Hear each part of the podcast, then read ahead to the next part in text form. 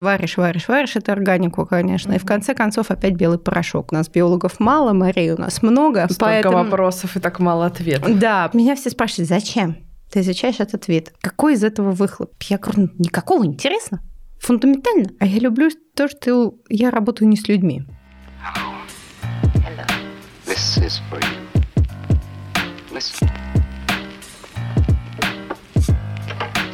Меня зовут Екатерина Марчук, и я приветствую вас во втором полярном сезоне моего подкаста «Ученые жены». Больше месяца назад я вернулась из экспедиции в Антарктиду, переполненная впечатлениями и эмоциями. А еще в экспедиции я познакомилась с большим количеством удивительных и интересных людей. Я хочу поделиться с вами историями этих замечательных людей, которые изучают Арктику и Антарктику. В этом сезоне, как и в предыдущем, основной акцент будет сделан на женщинах-исследовательницах, но также будут выпуски с представителями мужского пола. Дало гендерные рамки рамки. Я напоминаю вам, что у меня есть телеграм-канал «Не учи ученую» и канал на Дзене, где я подробно, с чувством, с толком, с расстановкой и с большим количеством фотографий рассказываю о моих антарктических приключениях. Также у меня есть страничка на Бусте, там будут появляться дополнительные статьи, расширенные версии подкаста и много всего интересного. Обязательно присоединяйтесь. Все ссылки будут в описании к эпизоду. А сегодня у меня в гостях Анна Золота, кандидат биологических наук, старший научный сотрудник лаборатории экологии прибрежных донных сообществ Института океанологии РАН. Привет, Аня. Привет. Привет. Собственно, расскажи про свой научный путь, с чего все началось. Ого, сразу вот так вот. Вот, вот так сразу. Вот так сразу. да. Я очень поздно пришла в науку, я очень поздно пришла в биологию. Я все детство не знала, кем я хочу быть.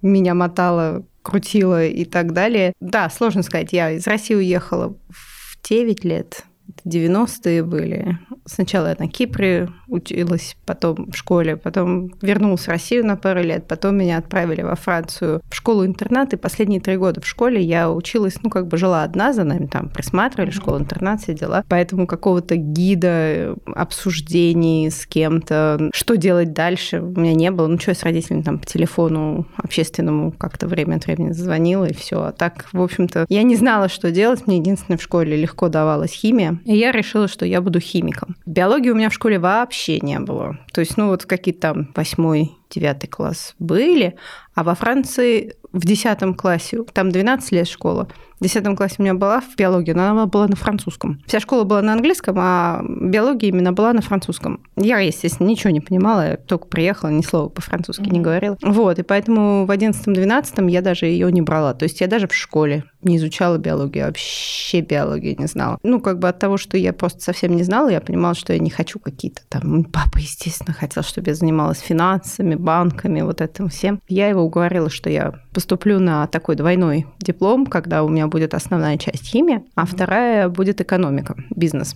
Вот, что я вроде как буду понимать производство, вот это вот все, и могу это продавать. И, конечно, вот в те там конец 90-х, начало 2000-х это как-то папа убедила, он согласился. Вот, и закончила я этот э, курс химии с бизнесом в университете Бирмингема в Англии вот, за три года. Ну и примерно в середине первого же года я поняла, что химиком я не хочу быть. А потом, ну, куда там переходить на след другой курс уже было невозможно. Я как-то еще в школе думала, что на биохимию, но мне говорили, что я просто не поступлю, потому что у меня биологии не было. Угу. Все это оказалось неправда, но я могла. Ну, неважно. Вот, и я быстро поняла, что я химиком тоже не хочу быть, сидеть в лаборатории. Мы там были лабораторные по 8-16 часов каждый день, там 8 часов, а там следующий день приходишь, то опять 8 часов. И вот это вот варишь, варишь, варишь, это органику, конечно. И в конце концов опять белый порошок.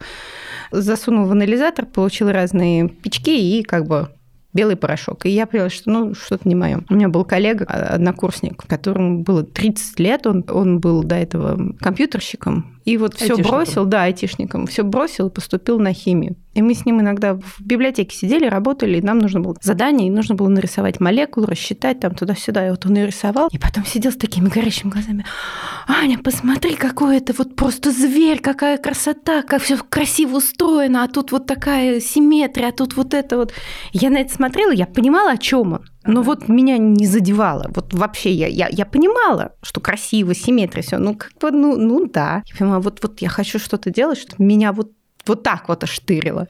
Но я понятия не имела, что. В общем, я, конечно, закончила с горем пополам, вернулась в Россию, думаю, что делать. Ну, у меня второй же бизнес, ну, я пошла по бизнесу пытаться всяких работать компаниях, на корейцев работала, в Procter Gamble работала. В какой-то момент я работала в Marriott отеле таксистом. Ну, я не водила, я и оператором такси была. В общем, чего я только не делала. Ну, что-то совсем уже печально было, и я сидела на даче месяц где-то, ходила, рыбачила одна. Рыбачила и за грибами осенью. И мне нужно было уже уезжать, и мне так хотел, не хотелось уезжать. И я сидела, рыбачила, думаю, ну вот мне же вот, вот это нравится. Вот, вот это мне нравится. Рыбки, грибочки. О, я должна быть биологом.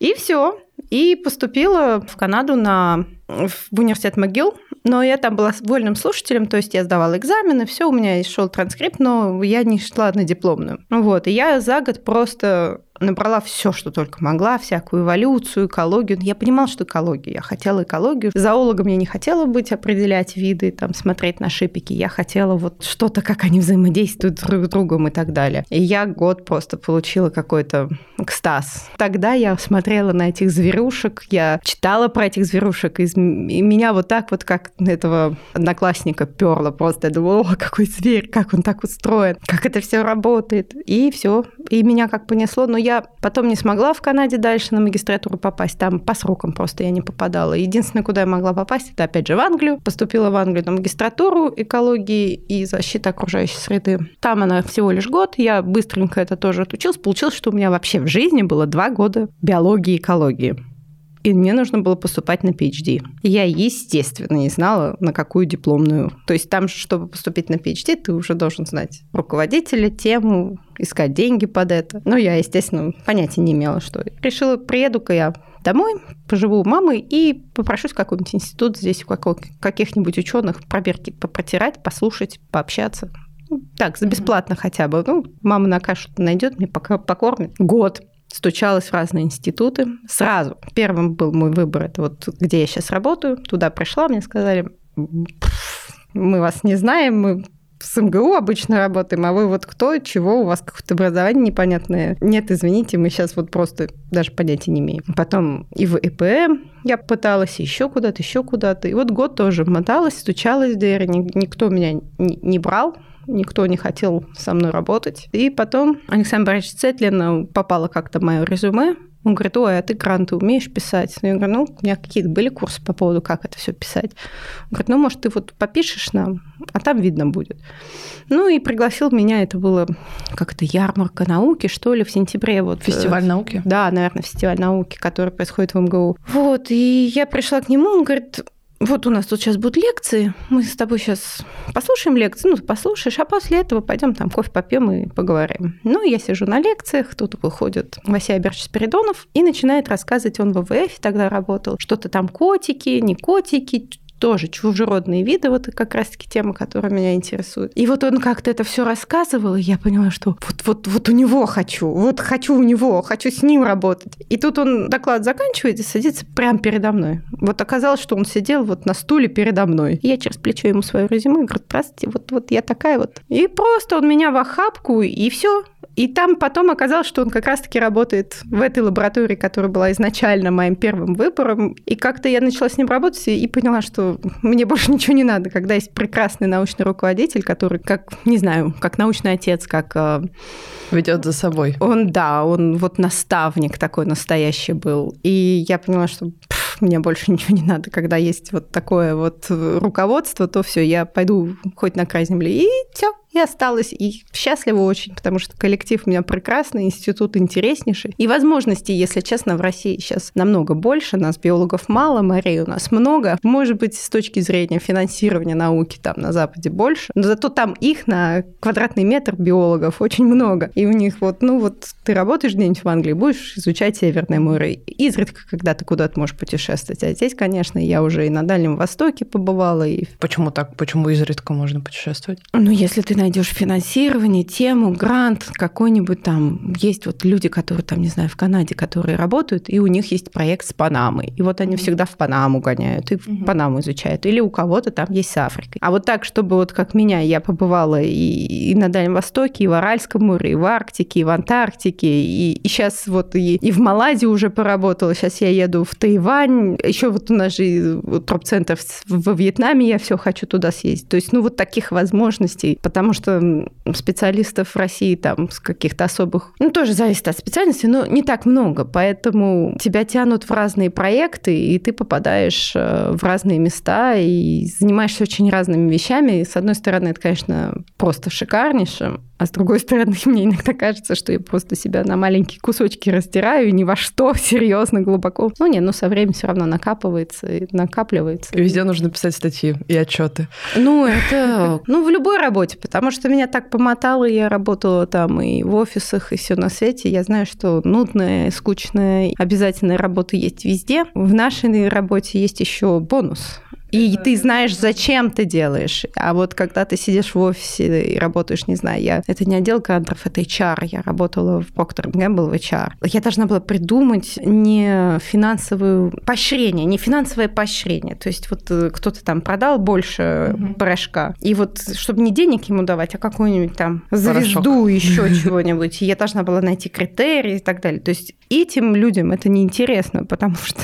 людям хочется денег получать. Начальники это делают, ну, чтобы делать. И ты понимаешь, что это никому не нужно, ты вот, вот эти вот бумажки что-то там пишешь, но это в принципе в жизни никому не надо. Это очень нудно делать такую работу, которую не надо. А когда у тебя нудная работа, скучная или наоборот А когда у тебя тяжелая, 4 месяца экспедиция, а потом полгода обрабатываешь данные, и ты понимаешь, что... Зачем? Ты... Зачем? И ты, ты знаешь, каким трудом ты брала эти данные. Ну и в конце концов всегда... Вот обрабатывать данные, их анализировать, считать, это всегда очень интересно. Это вот не нудная работа. Работать ручками я тоже люблю, и в основном все биологи очень любят, потому что это такое медитативное обычно занятие. И считать там там графики рисовать, пересчитывать, математику, это тоже супер интересно. Неинтересно сидеть и литобзоры писать, и вот отчеты писать, и все это. Вот описывать, ты уже все понял, а тебе нужно это вот все написать. Это, конечно, тяжелее. Облечь в слова, да. Да, это, конечно, тяжелее и нуднее, и обычно это самое неприятное. Но когда ты ее печатаешь, вот тогда приятно.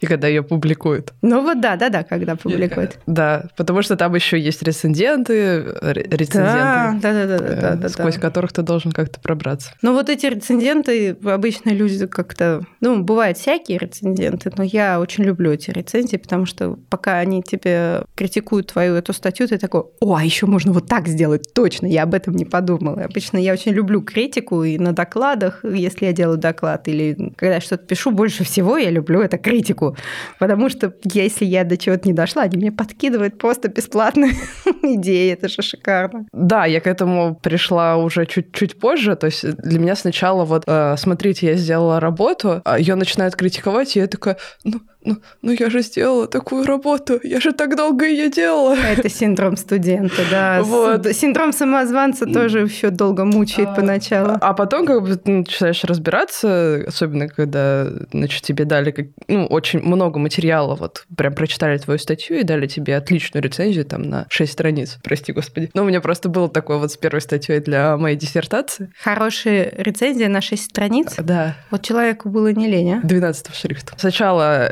я удивилась, э, как это несколько стадий принятия было. вот. А потом такая, ну, он хотя бы прочитал.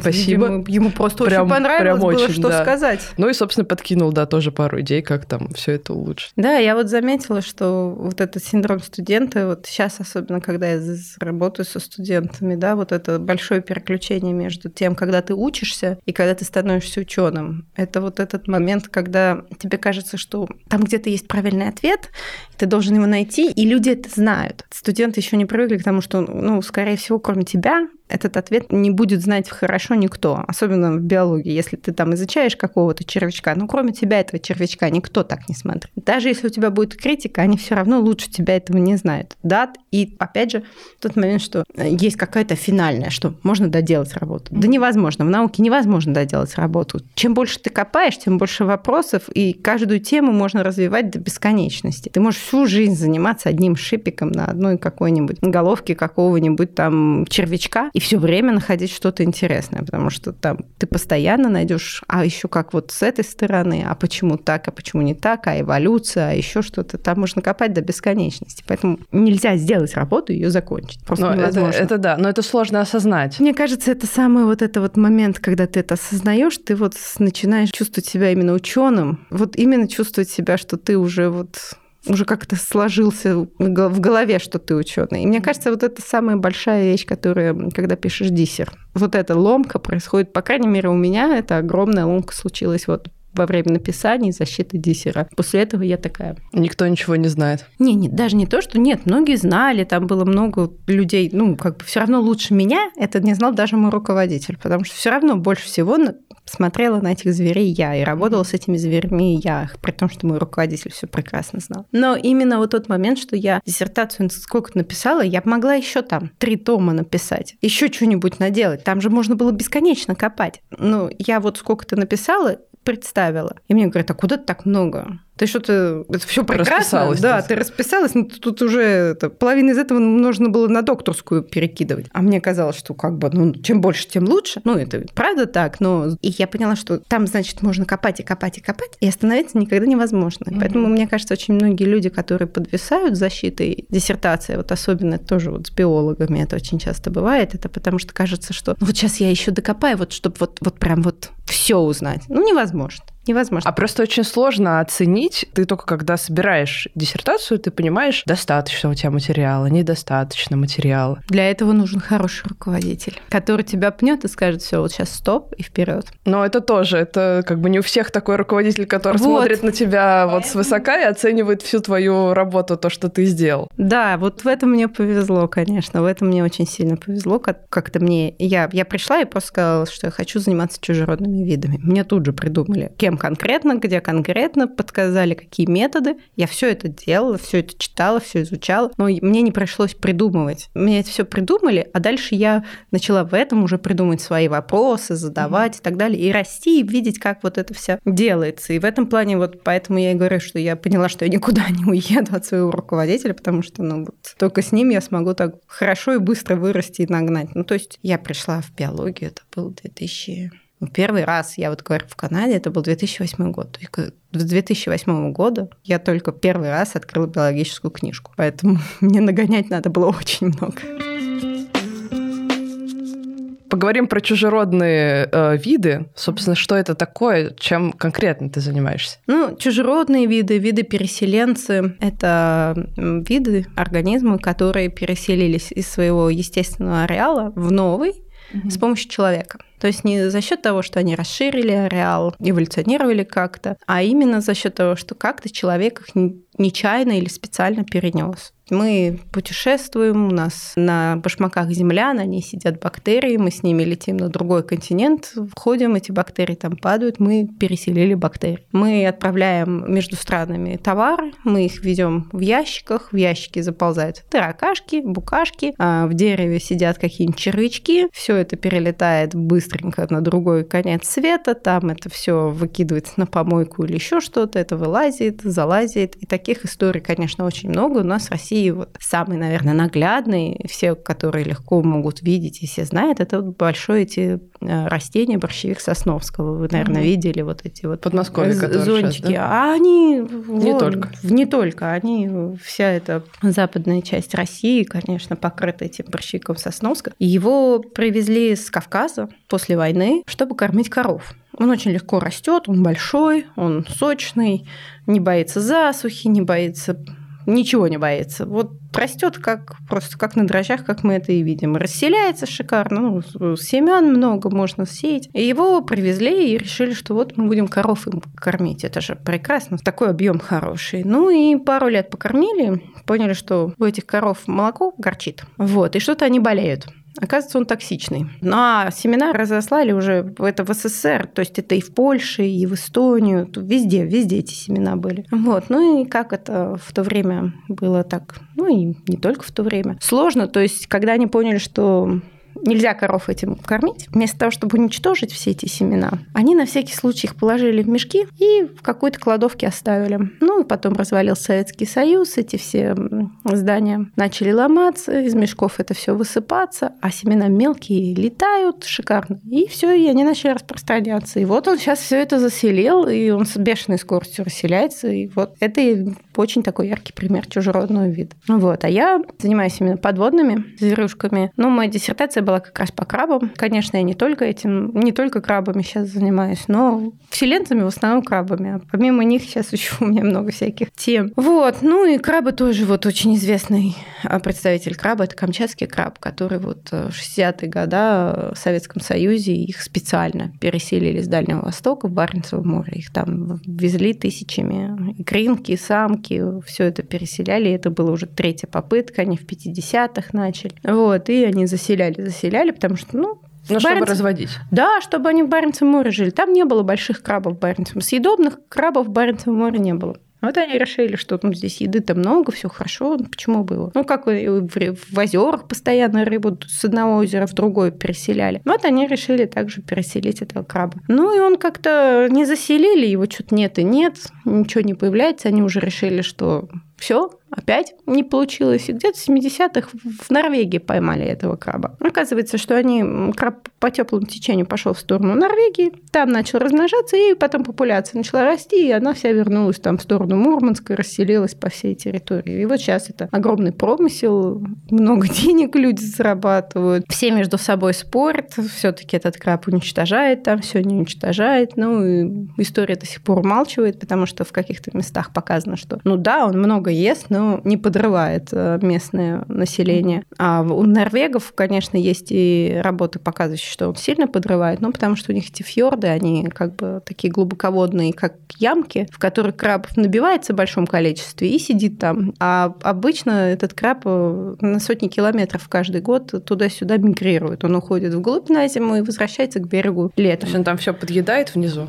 Да, он э, пришел на мелководье, здесь э, много его пожило, он тут все подъел, осенью он ушел на глубоководье, за зиму, значит, здесь подросло все обратно, как-то восстановилось, он там на глубине все подъел, вернулся, и то есть природа как-то успевает восстанавливаться. А когда во фьорде, это, он просто сидит в этой ямке, только наверх чуть-чуть поднялся вниз, наверх-вниз, и в этой ямке, конечно, просто начинает все выедаться. И... А если там заканчивается еда, они просто умирают? Ну да, должны потихонечку хорошо бы.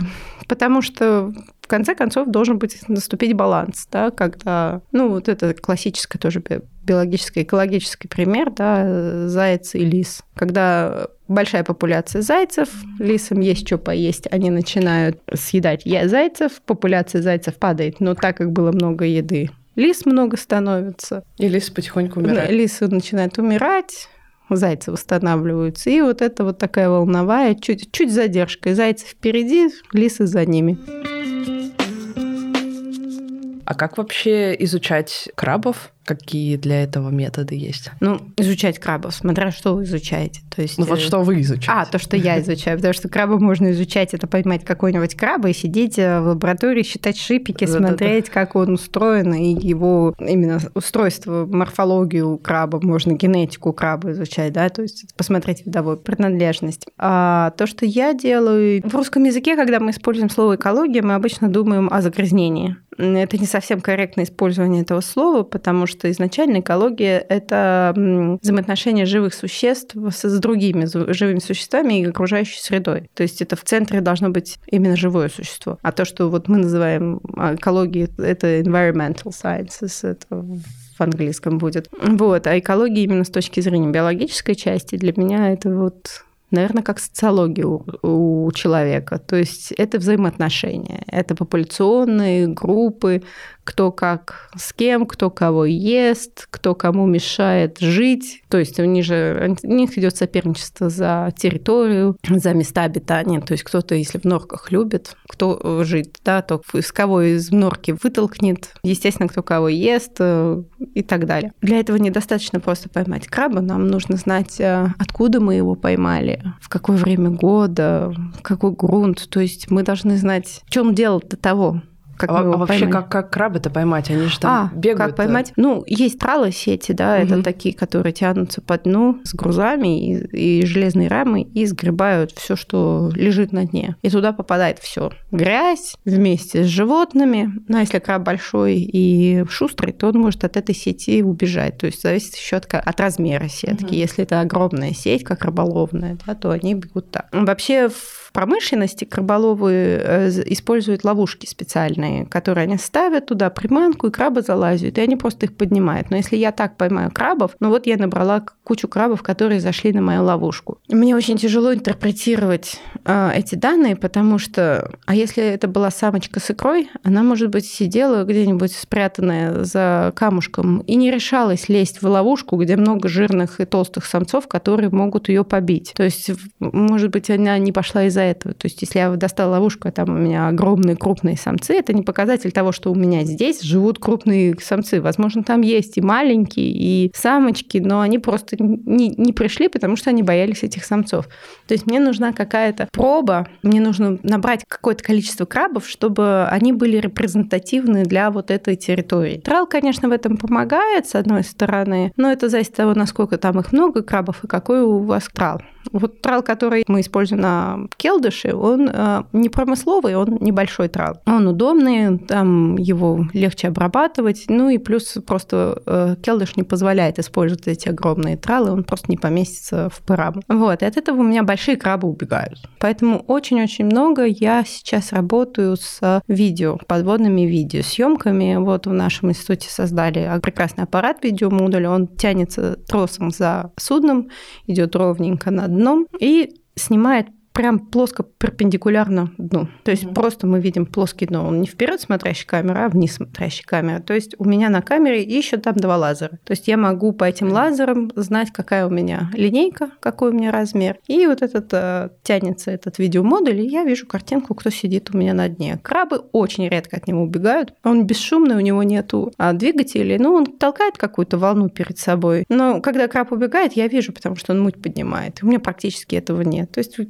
плывет этот видеомодуль, у меня вот крабик проплыл по экрану, еще один крабик проплыл по экрану. Вот. И с помощью линейки я могу мерить их размеры, смотреть, у меня растет популяция. Вот я ежегодно хожу, там в одни и те же точки смотрю. У меня были там в 2014 году, у нас не было видеомодуля, но там траловые пробы, там были маленькие крабики. В 2016 году мы начали снимать, там они уже покрупнее стали. И так далее, и так далее. Я вижу, как они растут, я вижу, какой пропорции. То есть у меня, когда они дорастают, они начинают вымирать, не вымирать. Потом появляются ли молодые опять поколения, то есть восстанавливается ли поколение, оно размножается. Вот. Ну и плюс я заодно смотрю, как другие виды начинают исчезать. И это, конечно, в Карском море очень заметно. То есть... Которых они подъедают.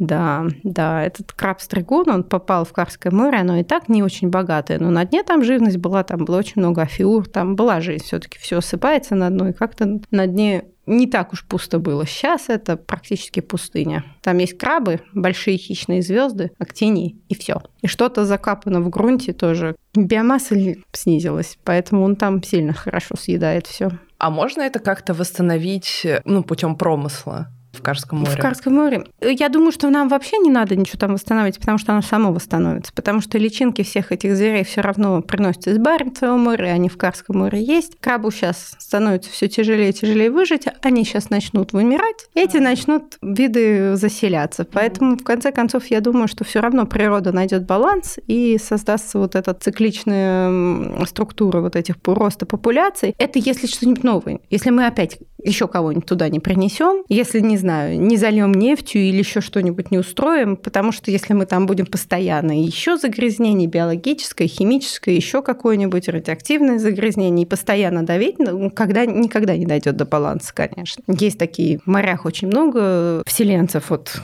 Средиземное море – это одно из самых заселенных тоже морей. Туда из э, Суэцкого канала, из Красного моря заселилось очень много. Там очень большое судоходство э, из Азии, из Америки, отовсюду туда постоянно заселяются, заселяются виды. И там уже такой бардак, там уже до баланса, конечно, далеко, потому что там вселенец на вселенце, тут местные, тут не местные, и все это в каше, и природа не успевает. Карское море в этом уникально, потому что там судоходство небольшое, и до этого, до вселения этого краба, по сути, в бентосном сообществе, в донном сообществе чужеродных видов вообще не было. И это один единственный, вот, который попал, и мы за ним наблюдаем. Такое сейчас в мире найти практически невозможно, потому что везде уже наслоение разных видов, они друг с другом взаимодействуют, там уже выделить влияние одного вида от другого очень сложно. Здесь у нас просто такой натуральный эксперимент, когда просто чистейшее море, и в него попал один вид, и он там начинает вытворять бардак, это, конечно, просто это уникальнейшая возможность за этим наблюдать. А в Карском море им не холодно? Им на пределе холодно, им нормально. Там на дне минус 1,8, минус 1 с чем-то. В общем, там на пределе холод. Он любит холод, то есть он, наоборот, это краб, который не любит. Он может выживать там чуть больше, там плюс 7 вода, но вот в Баренцевом море он все равно находится в пределах воды, которая не, боль, не теплее, чем плюс 3. Вот этот, этот плюс 3, да, минус один с чем-то, ему хорошо. Но, судя по всему, вот эта температура, скорее всего, на него влияет. Он не очень большой в Карском море. То есть Баренцево море – это огромный краб, который промысловый, там много мяса, его можно ловить. А в Карском море он тугорослый, он не дорастает до больших размеров. Там все равно есть что поесть, но не так выгодно, как Баренцево-Морское. Да? И вот уже несколько лет они все думают открывать промысел в Карском море. И да, если они будут ставить ловушки, это достаточно неинвазивный способ э, рыболовства для других видов. То есть получается, что они поставили ловушки, зашли туда в основном только крабы, они не вспахивают дно тралами, как это вот для других промыслов происходит. Рыболовство это такое достаточно безопасное, безобидное для природы промысел. Вот. И в Карском море, ну хорошо, мы снизим популяцию. Но дело в том, что, судя по всему, там и так популяция не очень большая, и она и так падает. И, скорее всего, сейчас она упадет, потом что-то заселится. Но личинок в воде очень много, они из Баренцева моря плывут, и, судя по всему, в Карском море производятся, поэтому краб уже никуда не денется, его полностью. Обычно, когда чужеродный вид вселяется успешно, осваивается, потому что не все же осваиваются, он mm-hmm. может попасть и не развиться. Но когда уже популяция хорошенько развивается, то избавиться от нее практически невозможно практически невозможно. Поэтому никуда он там не денется. А получается, вот в естественной своей среде обитания, то есть на той же самой Камчатке и в ее заливах. Ну, вот камчатский краб, и он там все все ест. Да, мы говорим про стригуна. То есть в Баренцевом море специально мы, мы перепрыгнули и да. наверное, не, не уточнили. Хорошо. То есть в Баренцевом море переселили камчатского краба в 60-е, и он там все таки на южной части Баренцевого моря, в основном он возле Мурманска и возле э, Норвегии. А возле Новой Земли с стороны Баренцевого моря в 90-е годах поймали краба-стригуна. Это хиноцета сапилио. Это другой краб, вот, тоже большой, тоже промысловый, и его официально никто специально туда не заселял. Может быть, возможно, кто-то привез и выкинул туда несколько коробок, мы не знаем. Или он приплыл туда личинками с балластными водами. Есть теория, что он сам пешком а, с Чукотского моря дошел, но личинками он туда не дойдет, потому что у нас течение в другую сторону. А если бы он шел с Чукотского моря пешком, то почему он сначала появился в Баренцевом море, потом в Карском, а не наоборот? Столько поэтому... вопросов и так мало ответов. Да, поэтому а происхождение этого краба пока что все еще неизвестно. То есть это тот краб, который живет э, в Охотском море? Он живет э, в Тихоокеанской части, да, то есть там а, Чукотское море, Охотское море, Японское море, Берингово море, вот он вокруг Аляски, Канады угу. и вокруг вот российской части Дальнего Востока живет, и он также живет и в Атлантике, возле Гренландии, вот там вот э, возле Канады. То есть когда-то это была одна популяция, которая замыкалась вокруг Канады. Потом она разделилась, но она генетически очень мало отличима друг от друга. Сейчас есть два как бы очага естественного ареала с одной стороны Америки и с другой стороны Америки, потому что сейчас они не соединены поверху. Ну, с глобальным потеплением все соединится наверняка. И как бы так это всегда существовало. Между Гренландией Баренцевом море этот краб не обитает нигде. И потом вдруг эта вспышка в Баренцевом море появилась. То есть понятно, что он неестественным путем, скорее всего, туда зашел, скорее всего, это как-то связано с человеком. Они достаточно для развития популяции? Не могут на корабль прицепиться? Могут. Ну, эти крабы конкретно, скорее всего, нет, они очень большие и не очень любят лазить по траве, но очень многие виды могут, конечно, прицепляться к днищам корабля, там обрастание, там на днище корабля постоянно что-то растет. В этих растениях и тоже прикрепленных животных там прикрепляются маленькие крабы и доплывают, и такого часто бывало. Вот. Но этот конкретный краб, скорее всего, нет. Он, если и попал с кораблем, то это с балластными водами в виде личинок. Надо объяснять, что такое балластные воды. Ну, можно объяснить.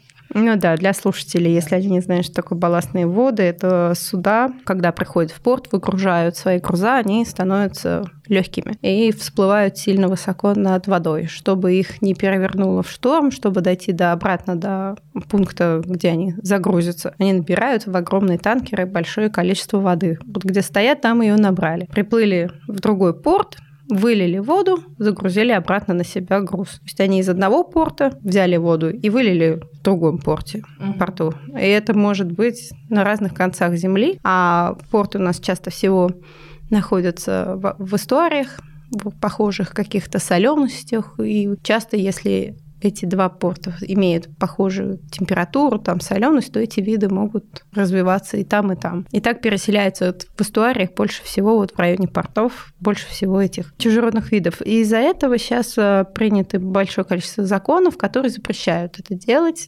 Тебе нужно взять воду в порту, выйти в центр моря, скинуть ее и поменять на морскую, которая намного более соленая. Я просто тоже не поняла, почему нельзя в море набирать воду, почему Потому что он не неуклюжий. Он, если выйдет, его дунет ветер, он очень, он как пробка на, выскакивает над водой. Но представляете, там много-много-много тонн груза на нем было. Мы его сняли. Угу. И он как пробка над водой неуклюжий. У него осадка нет. Он просто как шарик на воде, его просто перевернет. Ему нужно, и в этом проблема, когда он здесь взял, вышел в море, там если он взял в истории воду, вышел в центр моря, где большая соленость и скинул, тут это будет не проблема, потому что эти животные, скорее всего, не смогут в этой солености жить. То есть они просто погибнут, он возьмет сильно соленую воду, которую он потом выкинет в эстуарий, где мало соленой вода, mm-hmm. и тоже никого не переселит. Mm-hmm. Там очень маленький шанс того, что кто-то заселится. Но дело в том, что в тот момент, когда он будет менять воду в море, он может перевернуться. И это очень сложно технически, как поменять эти балластные воды. Ко всему прочему, очень часто бывает, что, например, у нас в Балтике и в Северном море ходят сюда, туда-сюда. Им там просто негде поменять. Там везде опресненная вода. Это им нужно выплыть куда-то очень далеко, там поменять и вернуться. То есть это столько топлива, столько времени. И, в общем, там очень много всяких загвоздок. Сейчас пытаются озоном травить э, балластные воды, еще какими-то способами очищать, чтобы очищались э, балластные воды от организмов, чтобы можно было их эм, там фильтры какие-то ставят. Но это mm. все, конечно, пока что все дорогостоящее и все mm. тяжелое. Но как-то пытаются это регулировать, потому что с этими балластными водами, ну, очень, очень. Это биологическое загрязнение, которое мы разносим повсюду, и это устраивает, конечно, большие проблемы море еще одна тема, которая теперь будет меня волновать. Да, мы очень много говорим про загрязнение окружающей среды с точки зрения там, пластика и все остального, но мы очень мало думаем о том, что мы с собой переносим. Вот мы пришли порыбачить, мы червячков купили на каком-то рынке, неизвестно какие-то виды червячков. Пришли, порыбачили два червячка, там у нас клёва нет, мы их высыпали вот здесь в лесу. А в этом лесу не, не жили эти червячки таких ситуаций тоже очень много, когда начинает, это кажется, ну что там червячки, а они же там подрывают, они корни по-другому нарушают и так далее. То есть и такие проблемы есть, когда просто рыбаки червячков не тех, не туда скинули. скинули. На самая распространенная рыбка по всему миру, как вы думаете, какая? Распространенная. Вот практически на, во всех озерах, реках, на всех континентах. Золотая рыбка. Из аквариумов выпускают. Когда она надоедает, им очень жалко становится, но не убивать же. Они ее в озеро выпускают. Мы их не видим в озерах, они почти во всех озерах есть. Мы их не видим, потому что они, когда в, озер, в озере, в естественном природе, они перестают быть такими яркими, они зеленые. Они без, ну, не красные, они не золотые, они просто зеленые, как маленькие карпики. Это же маленькие карпики. И они практически во всех озерах есть. Да, поэтому многие там заводят какого-нибудь животное, потом им становится жалко, выпускают и вперед. Так вот было же, что вот каких-то пираний нашли в какой Волге однажды. Ну, конечно, пиранья там умрет в первую же зиму. Ну, это что же выпускают из аквариумов? Крокодильчиков выпускают, змеючек выпускают. Ну, потому что ну, не убивать же жалко. Не покупайте себе животных, если да. не планируете заботиться о них всю жизнь. А потом есть еще люди, которые это делают тоже специально. Ну, естественно, мы пер... вот это известные вещи, что с озер в озера переселяют этих рыб, думая, что мы сейчас здесь побольше рыб будет. Но так как не, не смотрят на то, что в этом озере было и какая была там трофическая сеть, кто как взаимодействовал, засовывают какого-нибудь карпа, и вся остальная рыба вымирает. Потому что, ну, ломается вся экосистема там, и потом, ой, а в озере перестала рыба ловиться. С чего это вдруг? Мы же вроде хотели как лучше, а получилось как всегда. И это вот практически во всех озерах. То есть, если послушать старшее поколение, на какое бы озеро вы ни приехали, вам расскажут, что раньше здесь была рыба, а сейчас ее нет. И чаще всего это не связано с тем, что там какие-то загрязнения химические. Скорее всего, заселили какую-нибудь рыбешку. Или прокопали какой-нибудь канал к какому-нибудь ближайшему озеру и из того озера приплыл сюда. И все перестроилось, и осталась такая плотва и мелкая, и все, никаких больших рыб, там щуки мучаются и так далее. Да, еще, конечно, рыболовство, сеть, все это слишком много вылавливают, но Чаще всего в озерах это проблема в том, что кого-то заселили не того. Вот, а еще, да, я вот хотела рассказать историю. Это было,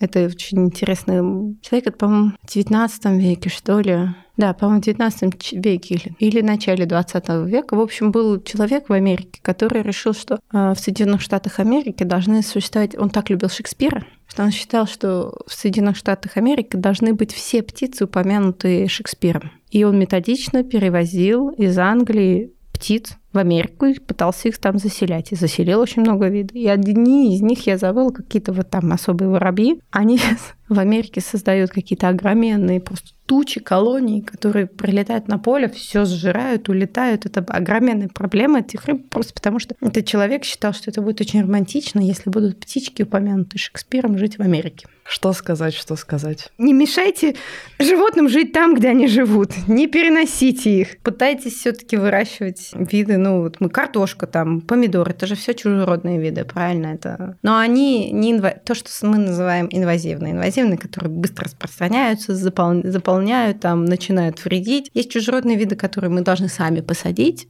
иначе они не вырастут. Угу. Или есть даже те, которые могут распространяться, но так медленно, потихонечку, и шибко там по каким-то уголкам растут и никому не мешают практически. Да, есть вот как борщик Сосовского, который закрывает все поля просто сам по себе, и с ним нужно как-то бороться. Э, меня в этом смысле, я помню, поразило. Мы ездили в экспедицию, когда я еще была студентом, и мы ездили в экспедицию от биологического факультета. Это была детская экспедиция, то есть я преподавала а, метеорологию, вот, а, значит, моя подруга ботаник. И мы, значит, пошли, эм, мы ездили в экспедицию в Тыву, э, жили около озера. Рядом с этим озером был домик охотника, ну, такая землянка. И мы, значит, пошли к нему смотреть, какие там виды растений есть. И получается, что вокруг озера одни виды растения, а вот именно здесь, вот рядом с этой землянкой, сорные виды растений, то есть нанесенные виды растений. Я помню, это так поразило, что то это мы так наносим. То есть вот это охотники просто, ну, они же не специально это делают, понятное дело. То есть на них что-то вот, с них что-то осыпается. Ну, да, но там еще и, конечно, измененная природа вокруг этого домика. Там же все время затаптывают. Ну, а возле озера не затаптывают, то есть да. растения будут выдерживать другое. Да, что-то перекапывается, где-то стружка валяется, где-то еще что-то. Под этим не, не каждое растение будет расти влага другая, да, конечно, mm-hmm. тут э, вырубили лес чуть-чуть, тут э, построили что-то. Вот, это тоже, конечно, помогает другим видам там заселяться. Но да, и заносится. И вот вдоль тропинок идешь и тоже замечаешь, как там все это Совсем иногда, другой. иногда идешь вдоль тропинки посреди леса, там на какой-нибудь опушечке подсолнух растет. Тут шел семушки грыз нежаренные. Что ты изучала в экспедиции в Антарктиде? В Антарктике я по своей конкретной специализации я шибко ничего не делала. Я помогала своим коллегам в основном и э, своему научному руководителю Василий Беш Спиридонов. Он был ответственен за биологическую часть. То есть там не было ничего про чужеродные виды. Там я чужеродные виды не изучала. Там экспедиция вся же была заточена на криль. Приходит из моря Удела криль или он в основном из-за других как вокруг это циркум... Полярное течение. Или циркумантарктическое. Вот как-то так, да. Угу. Вот, то есть мы хотели э, в этом крыле найти способ понять, откуда идет источник вот этой популяции, то есть возле островов. Вот сейчас я быстро не вспомню, уже столько лет прошло. Антарктический да, полуостров, вот здесь эти острова и вот тут. В общем, возле Муриодела там есть два таких массива островов, и вот возле него обычно очень большое количество крылья. И мы пытались найти в этом крыле источник, что у нас крыль идет в основном из-за Антарктического полуострова, вот так вот вокруг него огибая, mm-hmm. и туда приносит большую массу крыльев. И из моря Удела выходит. И вот в этой массе уже смешанной мы хотели отделить, ну, сколько кого пришло откуда. Вот, мы это делали, смотря по размерной структуре, по стадии развития, да, потому что из Уодела должны быть мы думали, что будут более молодые и так далее. Но моя часть была связана с э, анализом изотопных, стабильных изотопов углерода и азота, которые я вот много в этой теме работаю. Это как раз-таки то, что мне позволяет... В смысле в воде? Нет, в животных. В животных. В животных. Угу. Я беру обычно мягкую ткань животного и анализирую на состав стабильных изотопов азота и углерода. Они стабильны, они не, не, не радиоактивные. У них нет, они, они вот как были при взрыве звезды созданы, вот так они и есть. Когда фотосинтез происходит, разное количество из них в растении появляется в зависимости от того, какой фотосинтез. Угу. То есть у растений есть разный состав э, изотопов в зависимости от того, какой у них фотосинтез. И показывает нам, откуда идет источник. То есть растение даже первая ступень, да, кто-то ест растения, потом кого-то, кто ест растения, еще кто-то ест и так далее, и так далее. Но растение это самое базовое, с чего вот фотосинтез из неорганических а, элементов становится органика. И разные фотосинтезы будут давать разные стабильные соотношения стабильных изотопов к, к обычным, к С13, к С12. А азот стабильные изотопы азота, они показывают трофический уровень. Они накапливаются с каждым, то есть чем выше у травы будет один уровень, корова, которая съела эту траву, будет выше, у волка, который съел эту корову, будет еще выше. Вот, они с каждым трофическим. То есть я могу более-менее рассчитывать разные трофические уровни. Там это там много всяких заморочек и сложностей, потому что там этот такой не... Иногда это очень четко может показать, кто сколько кого ест. Но чаще всего, особенно в морских трофических сетях, проблема в том, что все, все всех друг друга едят. И это просто каша из того, кто кого ест. И в основном я могу сказать, что вот у нас тут есть наземный источник органики, да, то есть здесь сливается там много травы, и кто-то ест эту наземную траву, а вот здесь у нас морской источник, и морской тоже может быть разный, биологический или бентосный. Вот как-то это я могу разделить, вот, вот это пытаюсь искать. И в целом вот этот более хищный, этот менее хищный, этот больше на цепочке на пелагической, этот больше на бентосной, вот какие-то такие вещи. И поэтому мы с крылем попытались посмотреть, потому что крыль, который шел по циркумполярному течению, у него не было, не должно было быть метки ледовых растений ледовых водорослей, а у ледовых водорослей особый изотопный состав. Крылья, которые находятся, пошел из Уэдела. Уэдел в основном там очень много закрыт льдом, и этот, этот крыль должен был больше быть похож на именно ледовые водоросли. Ну, из тех данных, что мы получили, это было плохо видно.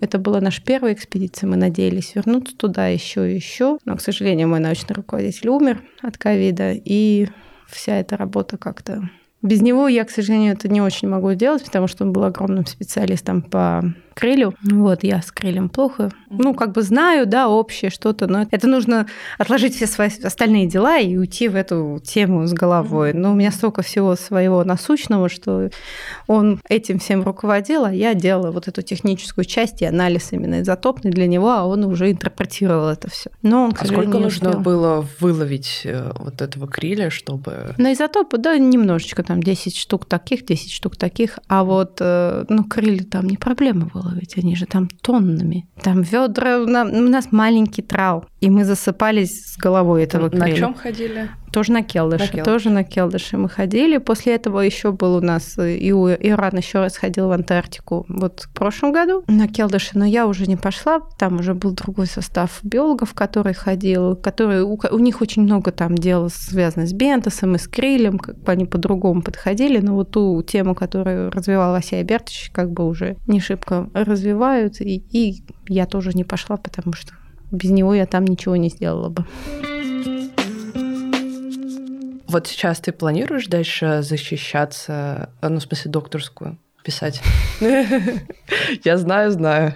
Гипотетически когда-нибудь может быть. Но на данный момент у меня столько дел, столько дел.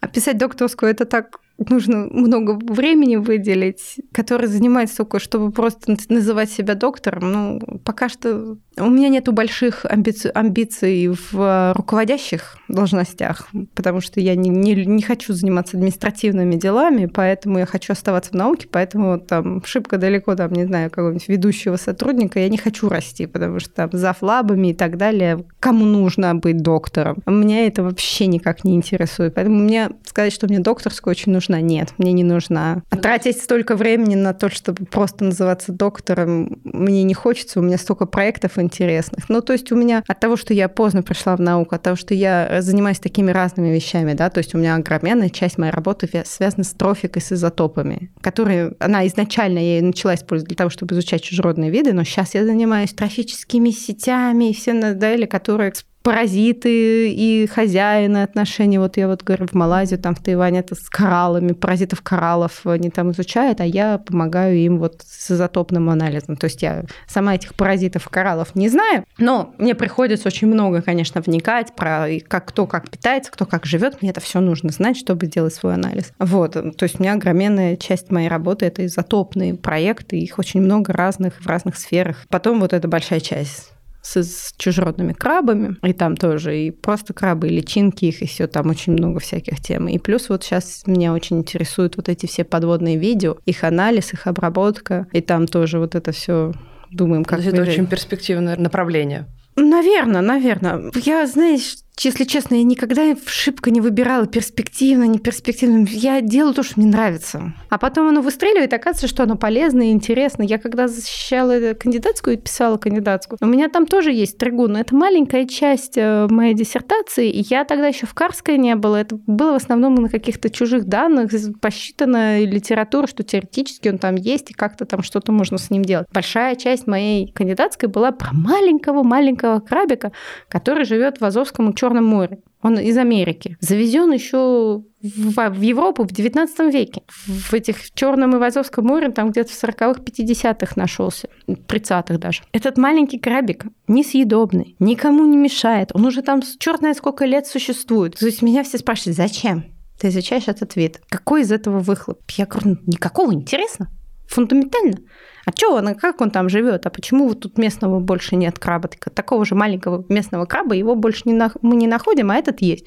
Ну уже все, уже его не находят, уже как бы ничего. От того, что один поменялся на другого, сообщество вообще ничего не почувствовало. Они два абсолютно одинаковые повадки у них, все одинаковое у них. То есть, и когда он вселялся, никто за этим не следил, мы не знаем, насколько сильно там что-то происходило. То есть я, в общем-то, изучала то, что неинтересно ни рыбакам, ни людям, никому. И мне все спрашивали, ну, ну зачем, зачем? Я мне интересно, это наука ради науки, фундаментально. Но пока я это делала, я как специалист выросла на этом. Я научилась это изучать, я научилась методам. И я только туда-сюда даже перед защитой за год до того, как я защитилась, вот выстрелил этот краб в Карском море. И я все свои знания использую сейчас в Карском море. То есть зачем я то изучала? Мне Чтобы было интересно. Научиться. Мне просто был интересен этот краб. Но он не был для кого-то важен, нужен. Я не думала, что это перспективно. Откуда я знала, что там будет в Карском море этот краб, которым я буду заниматься и везде всем про него рассказывать? Я не рассчитывала это. Я ничего это не рассчитываю.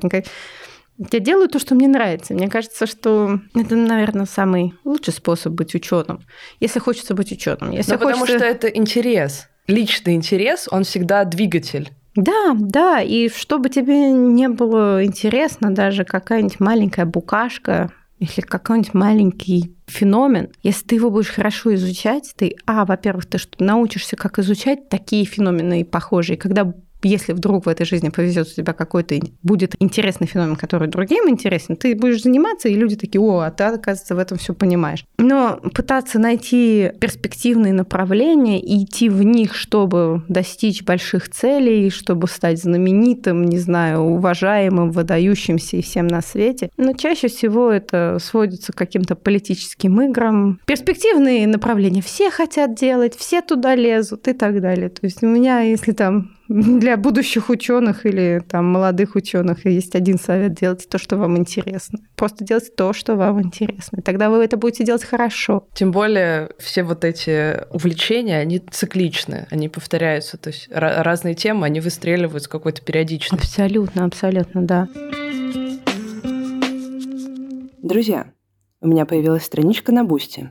Это сайт, где вы можете материально поддержать своих любимых контент-мейкеров, в том числе и меня. Теперь в подкасте будет рубрика для Boosty. Это 10-30-минутные разговоры с гостем подкаста на животрепещущие темы. В данном выпуске мы поговорим с Аней об особенностях применения нейронных сетей в биологии. Если вам интересна эта часть нашего разговора, то переходите на страничку на Boosty, оформляйте подписку и слушайте с удовольствием.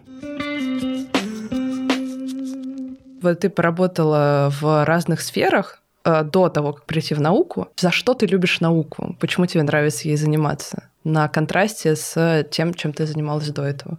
Сейчас так ужасно прозвучит, но и потом я это объясню. А я люблю то, что я работаю не с людьми. У меня коллеги люди, но объект моей работы не человек.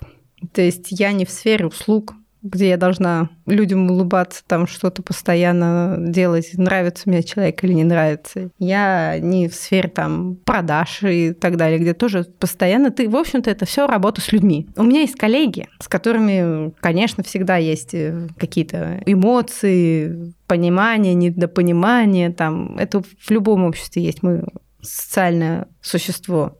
Но объект моего работы – это не человек.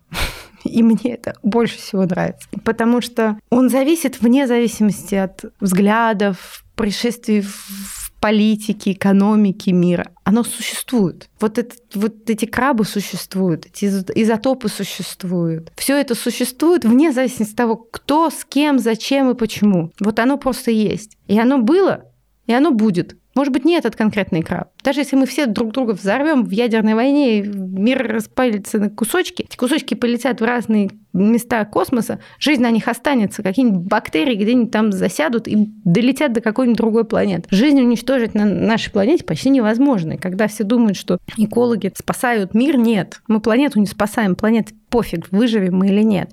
Единственное, что мы должны спасти, это наш быт, нашу природу в том состоянии, в котором она есть, чтобы мы не вымерли. Это эгоистичный подход, но это реальный подход. Нам нужно спасти разные виды и экологию, не для того, чтобы эти виды спасти. Не, не панду нужно спасать, не тигра надо спасать. Ну, их надо спасать. Я имею в виду, что не ради них. Мы это делаем ради себя. Потому что если эта природа рухнет, то рухнем мы. Жизнь продолжится мы просто как динозавры вымрем. Поэтому жизнь есть, была и будет. Самое интересное то, что да, ты изучаешь какие-то процессы и вещи, которые не связаны с повседневными мелочами жизни. Мы придем, уйдем, а это будет. У нас в конце обычно блиц. Короткий вопрос. Угу. Отвечать коротко угу. нужно. Я постараюсь, это сложно. Наука профессия или призвание? Оба. Она из профессии превращается в призвание. Сначала на профессию, а потом в призвание. Море или суша? Море. Э, экспедиция или обработка данных? Два в одном. Не могу выбрать. Я не могу. Нет. Мне и то, и то нравится. Я от моря устаю, хочу нас... Вот опять море или суша, и то, и другое. Я не могу и там в одно выбрать. Если я в море, я хочу на суше, на суше я хочу в море. Да, это как с волосами. Если короткие, то вырастить, если длинные, да. то Когда укоротить. я собираю данные, я жду не дождусь, когда их обработаю. Когда я их обрабатываю, я думаю, ой, нужно еще вот такие собрать. Что ж, раки или другие объекты исследования? Все, да, все объекты. Все. Чем больше, тем лучше. Аня, спасибо тебе, что пришла, э, что рассказала нам, поделилась своими э, чувствами и своей историей. Мне очень понравилось. Она такая неочевидная.